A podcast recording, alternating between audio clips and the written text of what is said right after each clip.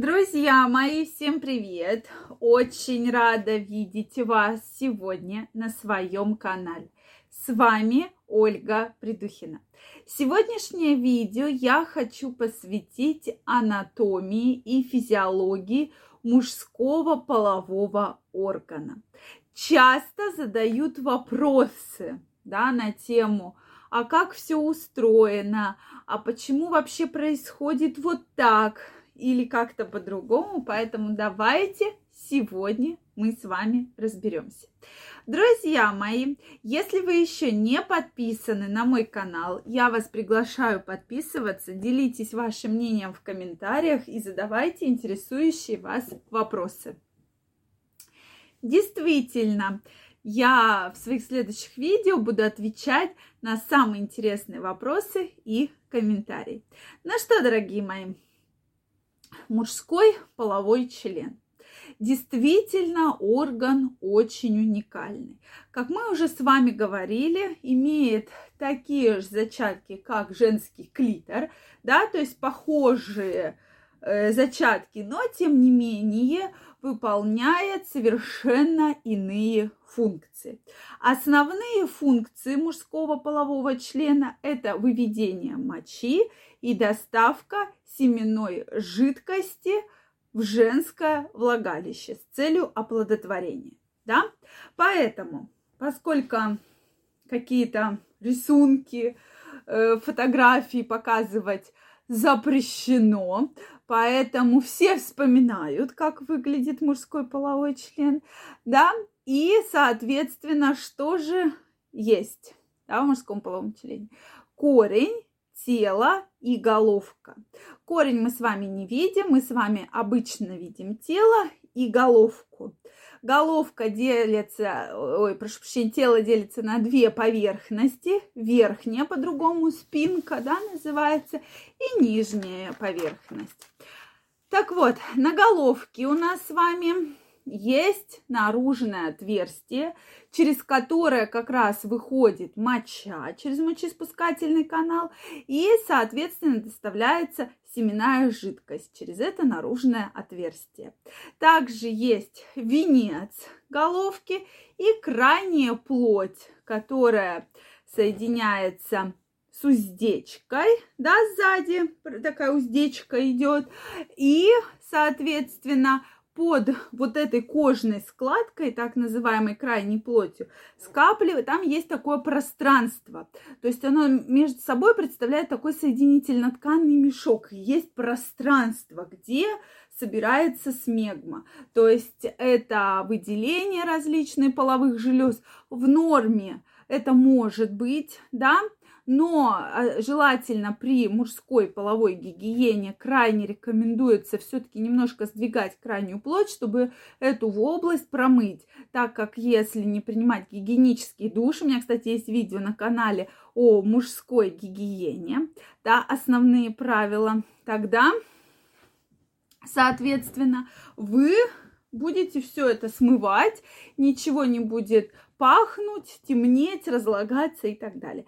Соответственно, если не соблюдать правила личной мужской гигиены, тогда могут быть, конечно же, проблемы. Поэтому, чтобы их избежать, вот такие простые правила.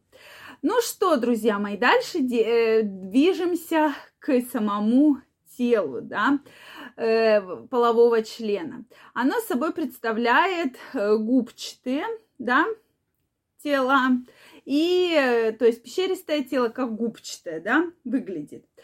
То есть, пещеристые губчатые тела у нас происходит. Пещеристые, они как ячейки, а губчатая находится посередине, да, то есть пещеристые, губчатая. От пещеристого тела ножки проходят к лобковой кости, да, куда и э, прикрепляются. Это как раз будут ножки полового члена. Так вот, друзья мои, пещеристое тело, оно выслано такими как бы...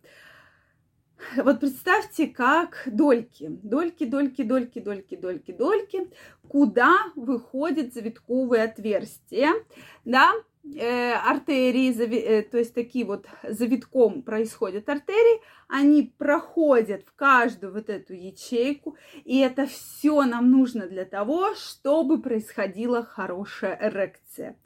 Очень хорошая. То есть еще раз, два пещеристых тела, между ними губчатое, в губчатом находится как раз мочеиспускательный канал.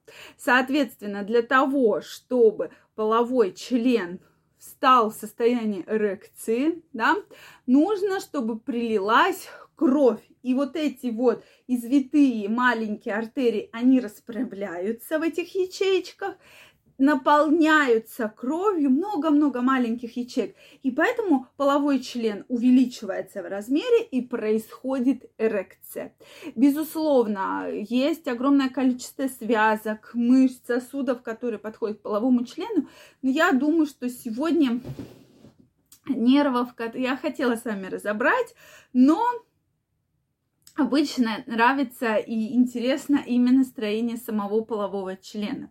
Поэтому, друзья мои, как и клитор, в клитор есть тоже пещеристые тела, которым притекает по этим мелким артериям извитым кровь, они расправляются, становятся такими большими, налитыми кровью, и поэтому происходит так называемая эрекция у женщин.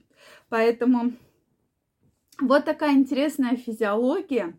Из одного зачатка у мужчин и у женщин происходят такие разные органы совершенно с разными функциями, потому что клитор, вы знаете, он вообще нужен только для удовольствия женщине, да, это такая самая самый единственный орган именно для удовольствия. В принципе, он больше никаких функций вообще не выполняет.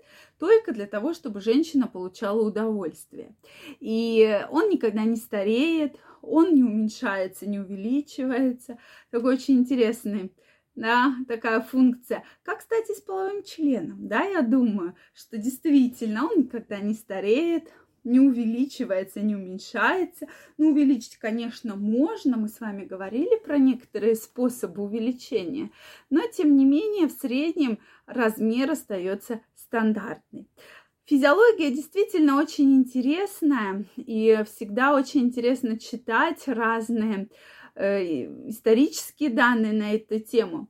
Поэтому, друзья мои, если у вас остались вопросы, обязательно напишите мне их в комментариях. Это такое было э, научно-познавательное с точки зрения физиологии видео, да, что действительно очень много структур, которые должны работать одновременно, и все это в целом влияет на мочеиспускание, на потенцию, на эрекцию. Поэтому обязательно пишите вам вас интересующие вопросы. Если вам понравилось это видео, ставьте лайки. Не забывайте подписываться на мой канал. И мы очень скоро с вами встретимся в следующих видео.